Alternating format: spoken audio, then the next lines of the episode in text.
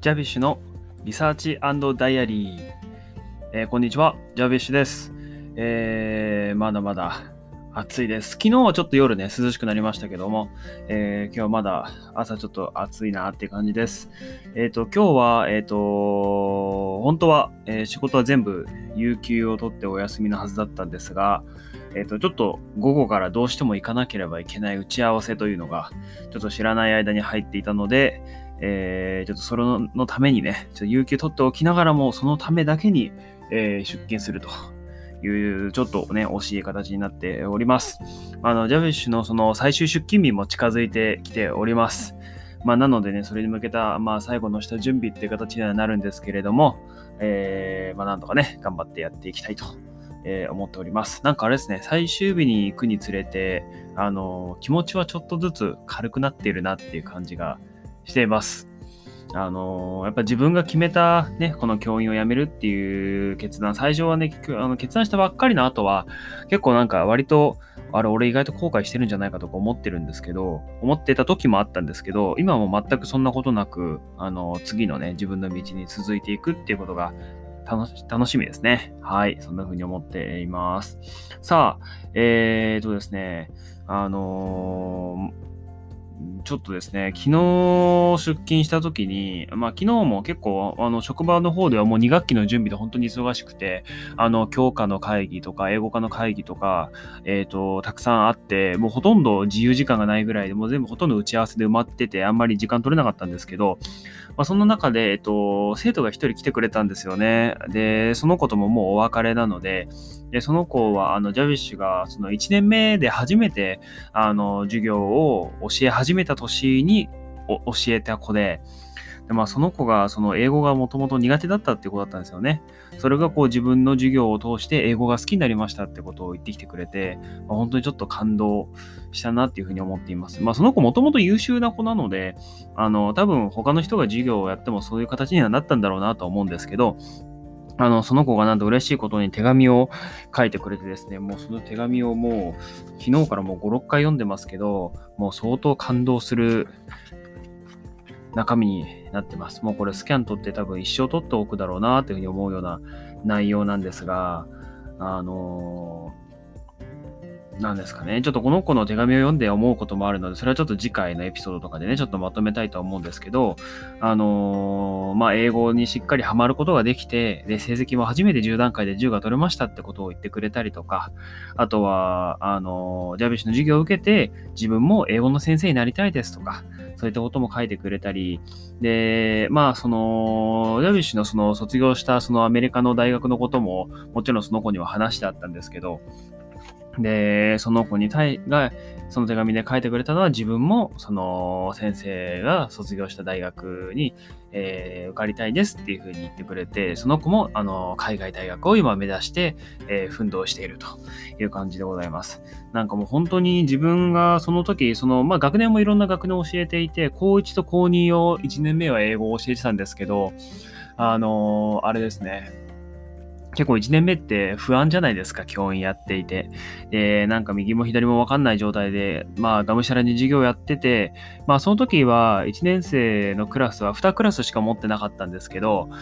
ただ、あの、それでも、なので人数からしたら、まあ、90人ぐらいですか。90人いて、その中で、そこまで本当にハマってくれたのはその子しかいなかったんですよね。まあ、ただ、その90何人相手にして、まあ、1人だけでも、その英語にハマってくれて、で、その海外大学を受験するっていうようなモチベーションになったような授業ができたっていうのはもう本当になんか妙利に尽きるっていう感じがしてますね。なので昨日からちょっとあの、しんみりムードになっています。まあそのことをね、もう本当最後その子はもう、あの、泣いちゃったりみたいなね、感じだったんですけど、あの、それだけ、あの、ね、人と関わる仕事で本当に素敵な仕事だなっていうふうに思ってますね。少しでも早くブラックにならなければいいんですけどね。はい。そんなことも思いながらやっております。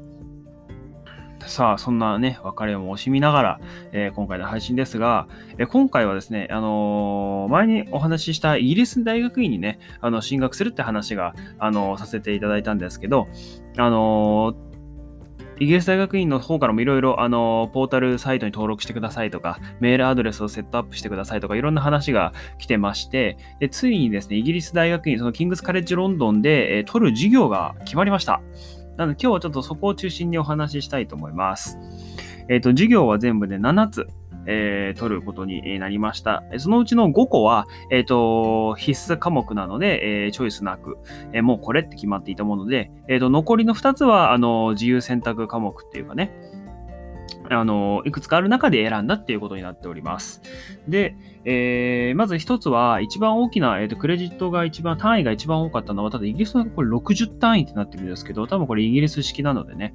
えっ、ー、と、ちょっとその辺細かいことは、あの、後ほどって感じなんですが、一つは、えっ、と、 research method ですね。Research Methods and Dissertation in Applied Linguistics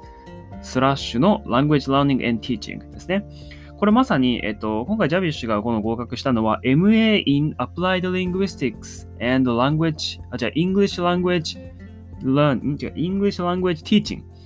なので、まあ、その両方にまたいだ、えっと、 research method なので、えっと、研究の方法と、それから、論文研究のやり方ですね。要するに卒論書くのをこれで授業としてやってるってことですよね。あの、 research method は、ジャビッシュがアメリカの大学にいた時も取ってました。あの、割とサイコロジー寄りの授業をたくさん取っていたので、あの、まあ、その statistics 的なところとか、あとはその、統計学的、あ、同じか。統計学の意味からどれぐらい重要なのかとか、あとはその論文の書き方ですよね。そのどういうふうにその statistics を使っていくかとか、あそのインタビュー形式なのかとかね、 quantitative なのか、 qualitative なのかみたいな、そういうところをやっていくのが一つ目の授業っていうことになっております。これが60クレジットで一番大きいものになっていますね。で、えーと、この、えー、今ちょっと説明も見てるんですけど、この、え、モジュールは2つのパートに分かれていますと。1つは、えー、 qualitative research method で、もう1つは quantitative research method ですと。あ、これはさっき言った通りですね。はい。で、えー、あとはなんだ、conduct for their dissertations です。なので、本当自分の卒業論文を書くよと。えーと、あとは、と、言語に関する、えっと、質問に対してどういうふうにリサーチを、え効果的にしていくのかってことをさらに、え勉強していくと。SPSS。ありましたね。やりました。これ大学の時ちょっとやりましたね。SPSS で。なんか、えっと、なんだ。えー、あ、細かいと言葉が出てこない。うんと、あでもあれですね、あの、ランダムサンプリングとかそういう話もおそらく入ってくるんだと思うんですけど、でもそういう話は、あの、デビュッシュ大学でやっていたので、まあ、ある程度の基礎は入ってるかなっていうふうには思いますね。どんな、あの、論文のスーパーバイザーになるのか、今から楽しみっていう感じですね。で、二つ目は、えっと、Linguistic Analysis for Language Teaching ですね。えー、言語教育のための、えー言えー、言語教育のためのえー、言語的分析ですかね。言語学的分析ですね。で、これがですね、さっき、えっ、ー、と、そのページを開いたら、なんとディスクリプション、その講義のその説明のところが空欄になってるんですよね。ちょっと細かいことはわかんないんですけど、もうなんかここら辺がすごいなんかイギリスチックだなっていうのを思いますよね。なんか、やっぱ日本人だといろんなサービスってやっぱ完璧にあって当たり前じゃないですか。電車動いて当たり前だし、あの、遅延したら、あの、申し訳ございませんみたいなアナウンス流れると思うんですけど、やっぱ海外、あの、アメリカとかヨーロッパはそんなことないですよね。なんかもう遅れて、もう遅れたこれがもう私たちですみたいな感じで来るし、で、あの、イギリスビザ申請した時も、あの、クレジットカードの支払いを済ませて、サブミットボタンを押して、そしたら普通なんかクレジットのその支払いとかする時って、こうなんかちょっと画面がロード中とかになって白くなったりして、もう、ちょっと10秒ぐらい時間かかる時あるじゃないですか。で、ちょっとするとそのリダイレクトされてまた元のページに戻るっていうのがあると思うんですけど、一回そのビザのそのカードの支払いをしたら、白いブランクページに行って、その後画面がもう何分待っても先に進まないっていうのがずっと起こったんですよね。だから本当にそんなんでいいんかいみたいに思ったりして、結局それはそのビザの申請だったので、自分の E メールアドレス宛てに、その領収書がメールで送られてきたので、あ、じゃあもうこのページ閉じて大丈夫ねって分かったんですけど、もうそんなんだったりとか、もうそんなんばっかりですね。なんか、この、どの授業を取るっていうのを決める前にも、なんかいろいろ個人情報とか、あの、細かいところをそのポータルサイトにその、いろいろ書いていくところがあったんですけど、そこもなんか、その、留学中だ、勉強中、プログラムにいる間の住所を書いてくださいっていうページがあるのに、えっと、なぜかその国を選ぶところがあって、で、しかもその国を選ぶところの中にイギリスが入ってないっていう、その、謎のそのページのダイレクトミスがあったりとかして、まあ、結局これはその問い合わせメールのところに、あの、これ入れられませんよってメール打って、そしたら、あの、入れといたよってメール来たんですけど、なんかやっぱ、すごい、あ、もう本当にもう日本出るんだなって感じが強くしてますよね。なんか、でも実際どうなんですかね。海外で生きてる人ってこれぐらいの方が気楽でいいなのかななんていうふうにも思ったりもします。日本って本当にね、そういう意味では堅苦しくなっちゃうところもあると思うんでね。はい、次。3つ目の授業は、えー、Principles and Practices in Second Language Teaching でございます。えーと、第二言語、えー、教育、えー、外国語、え、教育における、えーと、基礎と演習みたいな感じですかね。で、えーと、え、説明ちゃんと書いてあります。え、このモジュールは、えーと、言語とか、えーと、基本的なところを、え、学習いたしますよと。え、で、デベロッパーのあなたの key theory、key theory、基本となる理論とか、えっ、ー、と、そういったアプローチとか、えー、方法など、えっ、ー、と、言語教育における、え影響のある、そういったメソッドとか、えアプローチとか、フレームワークを、え勉強していきますよと。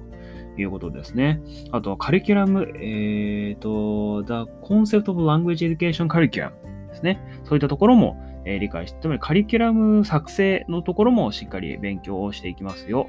っていうふうにも書いてありますね。いろんな、えっ、ー、と、角度からのカリキュラム作成を行います。いいですね。カリキュラム作るの楽しみですね。実際の、あの、教員やってる時は全体のカリキュラムを組みながら、あの、授業をやることってなかなか難しくて、まあ、よくあるパターンだと思うんですけど、その、年度初めに、その授業のシラバスを出してたんですけど、なんか大抵その、去年あったシラバスをその担当者の名前を変えて、で、教材とかもサクサクっと変えて、で、中身はそんなに変わってない。で、それでシラバスとかを出しちゃうっていうのよくやってたと思うんですけど、実際教員やってると全体のカリキュラムを編成していくのに考える時間ってあんまりなかったなっていう印象すごくありますね。まあ、なので、こうやってカリキュラム作りからしっかりやれるっていうのは、もうこれこそ、この教員の、この専任教員っていうポジションを辞めてまで、あの、海外に行くだけの価値がある時間だったなっていうふうには思っております。それから、あとはマテリアルデザインですね。あと、エバリエーション。いいですね。しっかりなんか、あのー、プリント作りとかも、本当にその授業あ、ある一つの授業をこれからやるってなったら、その前の10分休みのギリギリまでかけてなんか編集したり、で、本当印刷して、もう印刷終わったらもうすぐそれ持って授業行くみたいなことも結構、そんななかったですけど、たまにあって、その度に割とあのジャビッシュは勝手に罪悪感を覚えてましたね。なんかこんなギリギリですいませんみたいなところを思ってたので、あのー、やっぱりマテリアルデザインね、自分の武器となるものをしっかり持った状態で現場にこう殴り込んでいくっていうのはやっぱり理想っちゃ理想ですよね。まあ現場の先生方はね、それでできてる方々がたくさんいるので、これはジャビッシュができてなかったっていうだけなんですけどね。はい。で、えー、なのでこの授業はすごく楽しみでございます。えーと、なぜそのいうふうに教えるのかと、どのように言語を教えるのかと、なぜそのように教えるのかというその関係なので、教授法とその結果についても勉強していく授業というふうになっております。えーと、これは、えーと、あ、これはリトゥーニングザムなんですね。3000ワードの、えー、これは、えっ、ー、と、教科の見方っていうか、成績の出し方は1つ、2つ、2種類あって、1つは、えっ、ー、と、 written examination ですね。 written examination っていうことは、これは問題に答えたりするのかな？はい。どうなんだろう。書く感じ、 in-class essay って感じですかね？が1つで50%と、もう1つは3000ワードの written coursework。なので、これも、これはおそらく、えっ、ー、と、毎回のレポートなのか、それとも、まあ、授業全体通して3000ワードのやつを書いていくって感じですね。3000ワードか。久しく3000ワードのエッセイなんて書いてないですよね。あの、 personal statement 出した時もそれが1個500ワードだったんで、あの、それの6倍って書くと結構な量になるな。まあ、そんだけね、しっかり鍛えさせてくれるということだと信じて、おります。4つ目。4つ目は、 sociolinguistics の授業です。社会言語学ですね。これもすごく楽しみです。えっ、ー、と、これはマーティン・デューイっていうプロフェッサーさんですね。この人がプログラムの中心者なのかなっていうふうに勝手に思ってるんですが、えー、すごくこれも楽しみですね。この sociology の面はすごく、あの、ジャビッシュの興味があるところでもありますね。この社会的なところからね、その言語の影響ってすごくあると思うので、はい、すごく楽しみです。えーと、えー、勉強するのは、 Standard English や global spread of English とか、 World English、English as a、なんだこら、ELT、すごいすごいすごい。おー、なるほど。Gendered Language, Politeness Theory, The Role of Social Linguistics in ELT. なるほど。いろんなのがありますが、うん、これはちょっと中身がどんな感じなのかがちょっと想像しにくいな。どうなんだろう。ソーシオリングイスティックスってやっぱソーシオロジーとリングイスティックスの間っていうことだと思うんですけど、その社会のその、まあ、これは他のあの研究分野との、その、によって影響されるその言語学の部分っていうところだと思うんですけど、まあその社会における影響でどういうふうに言語教育が影響されるのかですよね。 sociology を、だからその politics の面も含めるとすごく複雑になるんですよね。特に。えっ、ー、と、何だったかな？えっ、ー、と、大学で勉強したのが、えっ、ー、と、 education for、何だったかな？ education of Oppressed だったかな？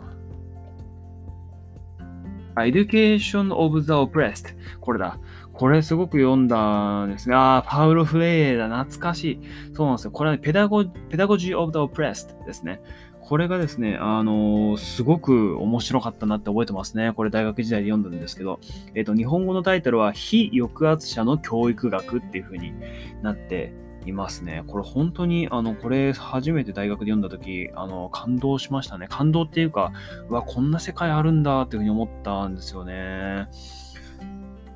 いやー、これは割となんかソーシャル、ソーシオロジーっていうか、あの結構エコノミックなところに影響されるところが大きいんだなっていうのをすごく勉強したっていうのをなんとなく覚えてますね。やっぱ経済活動がどういうふうに影響を、え教育とか、えー、言語学っていうかね、その教育に影響を与えているのかってことをすごく勉強になった本ですけど、あの、それともやっぱ精通してくるところがあるのかなって思います。なんとなく sociolinguistics って聞くと、このすごく Pedagogy of the Oppressed の本をすごくあの思いついてしまいますね。この当時のあのプロフェッサーのこともよく覚えてます。大学でね、 sociology 教えてくれた人が、あのーかなり面白い女性のね、プロフェッサーだったんですけど、そのプロフェッサーも偏頭痛持ちだったんですよね。なので、その先生もよく体調を崩されていて、授業が何回か、あの、キャンセルになったっていうのをよく覚えてますね。まあ、で、みんなはやったって喜ぶんですけど、まあ、そのプロフェッサーが偏頭痛で、うーって体調悪い時は、あの、ジャベッシュも同じく偏頭痛で体調悪いっていうのは今でもよく覚えてますね。あの、偏頭痛の人、あの、頑張りましょう。はい。そんな感じでソーシャルリングイスティックスでございます。で、このソーシャルリングイスティックの授業は、えっ、ー、と、クレジットが15なんですよね。えー、その前の2個目の Linguistic Analysis for Language Teaching と Principles and Practices in Second Language Teaching の方は30クレジットなので、これは、あの、コマ数が少ないのかなっていうふうに思っております。そして、えー、5個目、えー、Second Language Acquisition ですね。これは、これはだからその第二言語、てか言語応用学、応用言語学の割と基礎的なところをやるのかなっていうふうに思ってるんですけど、えっ、ー、と、これは、えっ、ー、と、Extensive Overview of SLA Theory and Research。まあ、やっぱりそうです。 second language acquisition のその基礎的なところをやるので、おそらくロッド・エリスの本とか、すごく読むのかなっていうのは、なんとなく思っているんですが、そうですね、Cognitive Perspective とか、そうですね、 universal language とかやるんでしょうね。いやー、これは面白そうですね。なんとなくこれ日大の、え、ー、と、授業で一個だけこういうのを読んだことがあって、え、ー、と、英語教育法の4っていう授業だったかな ?1、2、3、4があって、4の一番難しい授業がそのロッド・エリスの second language acquisition を読んで、サマリーを書くっていうやつだったんですよね。で、その時は、えっと、それ授業じゃなくて、あの、日大のってその単位の取り方2つあって、1つはその授業に出て、その授業のをパスする。だから授業の最後に試験とかがあるその試験を受けてパスするっていう方法と、前もってその全部の授業にその課題が与えられてて、その小論文の。でその小論文を書いて、その小論文が合格したらテストを受けに行って、そのテストも合格したら単位がもらえるって形だったんですけど、でその教育、英語教育法4の授業はその校舎の方であって、で、その時に、えっと、まあ、それを受けて、そうなんだ、その論文出して、で、テスト受けて受かったので、なんか実際勉強したのは本当、なんか2、3週間ぐらいで終わっちゃったんですよね。その本自体はすごくうれ、あのー、面白かったなっての覚えてるんですけど、やっぱしっかりもっとじっくり勉強したかったなってところがあるので、はい。あの、改めてそれをしっかり勉強できるっていうのはすごく楽しみです。で、これは、えー、評価の仕方は、えー、3000ワードですね。3000word report on language learning experience という風になっているので、これはまあ3000ワードですね。これもパーソナルステートメント6個分です。頑張ろう。で、もう一個は、えっ、ー、と、15 minutes group presentation も、えー、入ってますね。はい。えっ、ー、と、これも、だからこれはグループワークが入ってくるという感じですね。まあ、ここもね、必須でしょう。ね、これも、えー、クレジットは15というふうになっております。で、えっ、ー、と、ここからはですね、えっ、ー、と、今までその5個は、えっ、ー、と、必修の授業だったので、えー、選択権はなかったんですけど、その次、あ残りの2つは選択授業だったので、特にあのジャビッシュが取りたいなっていうところを選びました。えー、1つは、えっ、と、English for Academic Purposes という授業です。でこれが、あのこの授業を見るまでこれの存在を知らなかったんですけど、要するにその、えっと、ジャウシが体験したような、えっと、ESL プログラムで、えっと、教えることに特に特化したようなものの、え、授業っていうふうになっています。なので、これは、えっと、EAP プログラムっていうふうに言われてますね。えー、なんだ、English for Academic Purpose Program ですね。それこその ESL ですね。English as Second Language Program と似てますね。で、え、ー、と、そういった、え、ー、と、プログラムを教えるためのセオリーとか、え、ー、と、フレームワークを勉強していく。で、えっ、と、特に、えっ、と、アカデミックライティングの、えっ、と、指導法に、えっ、と、重きを置きながら、ここからちょっと楽しみだなと思ったのは、その他の、えーと、大事な、えーと、部分にもフォーカスしていきますよと。で、それが、え、ー、と、ILTS への対策とか、スタディスキルとか、え、ー、と、マネージメント面、その、えっ、ー、と、ESL プログラムとかコースのマネージメントについても勉強できるっていうのがすごく楽しみだなと思ってます。ILTS のその勉強法に IELTS テスト対策を大学院で勉強できるっていうのは、これは結構楽しみで、あの、今 YouTube とか、あの、ノートとかでも結構 IELTS 対策でやってるっていうあの YouTuber の人とかいっぱいいると思うんですけど、なんかあの、別にそういう人たちを否定するわけじゃないんですけど、あの、やっぱりこういうしっかりした大学院みたいなところで勉強できるっていうのは結構ジャビシが楽しみにしてる部分があるので、ここはすごく楽しみですね。はい、そんな形でございます。IELTS ね、やっぱりイギリス大学院だからこそこの IELTS 出てくるんだなと思いますね。もしこれがアメリカの大学院だったら SAT 対策とかになってたと思うんですけど、まあ、IELTS と SAT はもう全く別物なので、ね、でもよくよく考えれば SAT はそのリスニングセクションがないので、4技能はしっかり測るんじゃないことになりますよね。はい。まあ、そう考えると、IELTS の方がこれから中心になっていくような気はしなくもないですけどね。はい。といった感じでしょうか。まあ、これができれば、この授業がしっかり勉強できれば、もしかしたら、ジャビッシュは将来的にそういった ESL プログラムで、え、教えるかもしれないっていう感じですかね。これはすごく楽しみです。結構個人的には夢で、やっぱ少人数制で常に授業ができるっていうのは結構夢ですよね。やっぱ1日その40何人、あの、まとめて授業するのもすごく楽しいんですけど、少人数制に特化した環境で授業ができたら、結構理想的だなというふうに思ったりもします。はい。ラストです。ラストは、えー、7個目ですね。これが、えー、すごく興味があって、もうこれがあるからこそ、えー、キングスに決めたっていうところもあるぐらいの授業です。これが、えっと、ラングエッジアセスメントですね。え言語の、えパフォーマンスの測り方、テストの作成とかについてです。えこれが3500ワードの、えっ、と、エッセイが100%の評価になる授業でちょっとハードル高いんですが、やっぱりその、エバリエーションってすごく難しいですよね。あの、これずっと現役教員の頃も、なる前も、辞める今も、未だに悩んでるところなんですよね。ここをやっぱりしっかり勉強しとかないと、どんなに素晴らしい授業をやっても、評価を適切にできないと、あの、成績もつけられないですし、生徒にフィードバックもできないので、ここが一番勉強したかったところですね。楽しみだな、これ本当に。で、やっぱり、あの、現役のその教員をやってると、やっぱ一番ネックになるのは、ネックになるところの一つは、えっと、ライティングの評価だと思うんですよ。で、特に日本の中学校、高校でえっと、教えている先生方は、ライティングってめちゃくちゃ書かせたいじゃないですか。すごく出るじゃないですか。で、例えばその英検ライティングを、あの、1学期中に2本ぐらい書かせたいとか思うと思うんですよ。まあ、でも、それが例えば一学年、その300人とか400人とかいるような学校だったら、その300人分のエッセイを、しかもそれを学期中に2本一気にイバリエーションするのは無理だと思うんですよ。で、ネイティブの先生がたくさんいても、そんなネイティブの先生も、俺はエッセイ添削係じゃないっていうふうに思って結構、あの、快適に思われない先生方もいらっしゃるので、あの、ただ仕事振ればいいってわけじゃないのでね、嫌がる方もいらっしゃいますので、やっぱそこら辺をこうしっかりそのいった課題も乗り越えながら、えっ、ー、と、イバリエーションがしっかりできるようになることっていうのは、やっぱりその英語教育に関わるものとしては必須なんじゃないかなっていうふうにすごく思ってるんですよね。で、えっ、と、これはブログでも書きましたけど、あのー、やっぱ、あの、これは将来的な夢ですけど、あのもっと手軽で、あのすぐにできる、すぐに判断できるような、あのテストを作りたいなって思うんですよ。あの IELTS って授業、あの受験料2万5千円するんですよね。2万5千円すよ。めちゃくちゃ高いじゃないですか。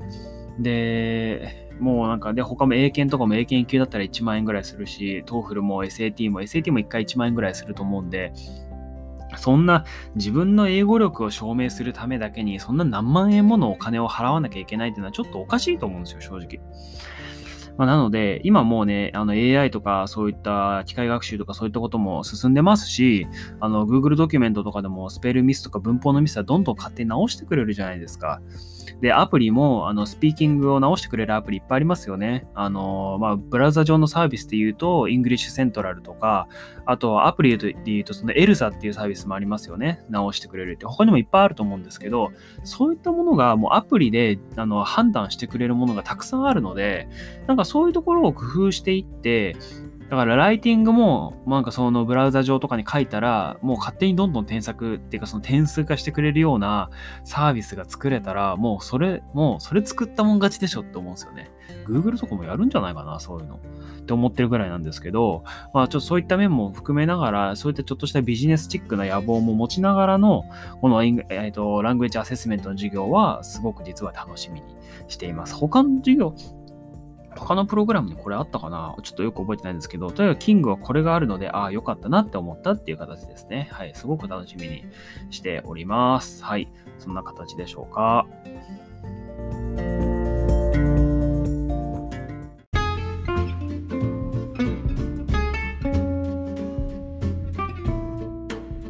エンディングです。はい。というわけで、えー、今回エンディングでございます。あのー、今回は、えっ、と、イギリスの、えキングスカレッジロンドンで、え勉強する、まあ、取得する、えっ、と、授業について、えお話ししました。え必須科目が5つ、え選択科目が2つということで、え本当に自分が勉強したくて、勉強したくてしょうがなかったことをついに勉強できるっていうことで、本当に楽しみです。なんか早く行きたいなっていうふうに思っております。えー、一応その都営する日は9月の19日っていうふうに決まっていますので、えー、飛行機がね、えっ、ー、と無事に、えっとキャンセルとかにならないことを全力で祈っているというところでございます。で、えっと、この間も、えっと、ちょっと思ってたんですけど、この i、この i じゃないや、えっと、ポッドキャストのその使い方っていうか、その目的感をしっかり明確にしたいなというふうに思ってたので、まあ、もともとはその英語科の先生とか、あとは英語の勉強法で迷ってる人たちとか、て、あそういった単純なところとか、まあ、あとはその国際結婚とか遠距離恋愛とか、そんなことも最初言ってましたけど、あのー、一つ思ったのは、ちょっとこれをぜひ続けていって、あの、イギリス大学院でも、そのできるだけ、その、その日に何を勉強したのかってことを、こういったふうにちょっと喋りの形でまとめて、えっ、ー、と、自分のアウトプットの場として、えー、使っていこうかなっていうのを一つ思いついたので、それを実践していけたらなというふうに思っています。で、今、あの今回こうしてジャベッシュはイギリスの大学院留学を決めましたけれども、なかなか、あのハードルがやっぱあるなっていうふうに感じているところは事実ですので、あの学費とね、その生活費も結構なお金がかかっているものです。実際もう、あの、多分トータルで言ったら600万ぐらいかかってると思うんですよね。えっ、ー、と、授業料と生活費だけで550万ぐらいかな。それぐらいかかったので、ちょっとこうやって金銭面はね、詳しくあのまとめますが、なので、まあ、トータルで多分、あの、飛行機のお金とかビザの申請費とか、全部含めたら600万以上1年間かけて、あの、払うことになると思うので、その600万円分のね、情報を、このポッドキャストで垂れ流しにしてですね、あの、英語の教育法についてもっと勉強したいなとか、もっと英語の勉強の仕方知りたいなと思ってる人に、その情報をもう全部、もうダダ漏れにしてしまうような、えポッドキャストもいいんじゃないかなっていうふうに思っております。で特に英語のね、あの、教員されてる方なんかは本当に忙しい中毎日、あの、睡眠時間も削ったり、あの、本当に命削りながら仕事してる人もたくさんいると思うので、そういった人たちがこう聞き流して、こう勉強になるような、え内容にできたらなっていうふうに思っていますので、ちょっとね、あの、問いまではしばらく、こういったあの大学院留学に向けてのちょっと準備とかそういったことの近況報告とか、あの、ジャビッシュが勝手に見つけた論文を喋ったりとかしますが、えぜひ、あの、9月のね、下旬からはそういった内容でね、お送りしていきたいとも思っております。もちろんね、イギリスの大学院留学に単純に興味がある人も、ぜひ聞いていただければと思うので、ぜひそのあたりもご期待ください。はい、そんなところでしょうかね。えっ、ー、と、本当はもっとたくさんゆったり喋りたかったんですが、えー、先ほどお伝えした通り、えー、今日はジャビッシュは1日有給を取っていたはずなんですが、え知らない間に設定されていた打ち合わせに行かないといけないので、これから家を出ます。今、午後の2時10分を回ったところですね。えーもう何なんですかね。はい。本当は行きたくないんですが、行くしかありません。とか言ってるとね、えー、主任に怒られてしまいます。はい。えー、まあこれがね、自分が最後の仕事へのね、向けた大事な打ち合わせってことなのでね、えー、行っていきたいと思います。ちょっと気温が下がってるといいなと、え思っております。え皆様も、え健康面ぜひお気をつけください。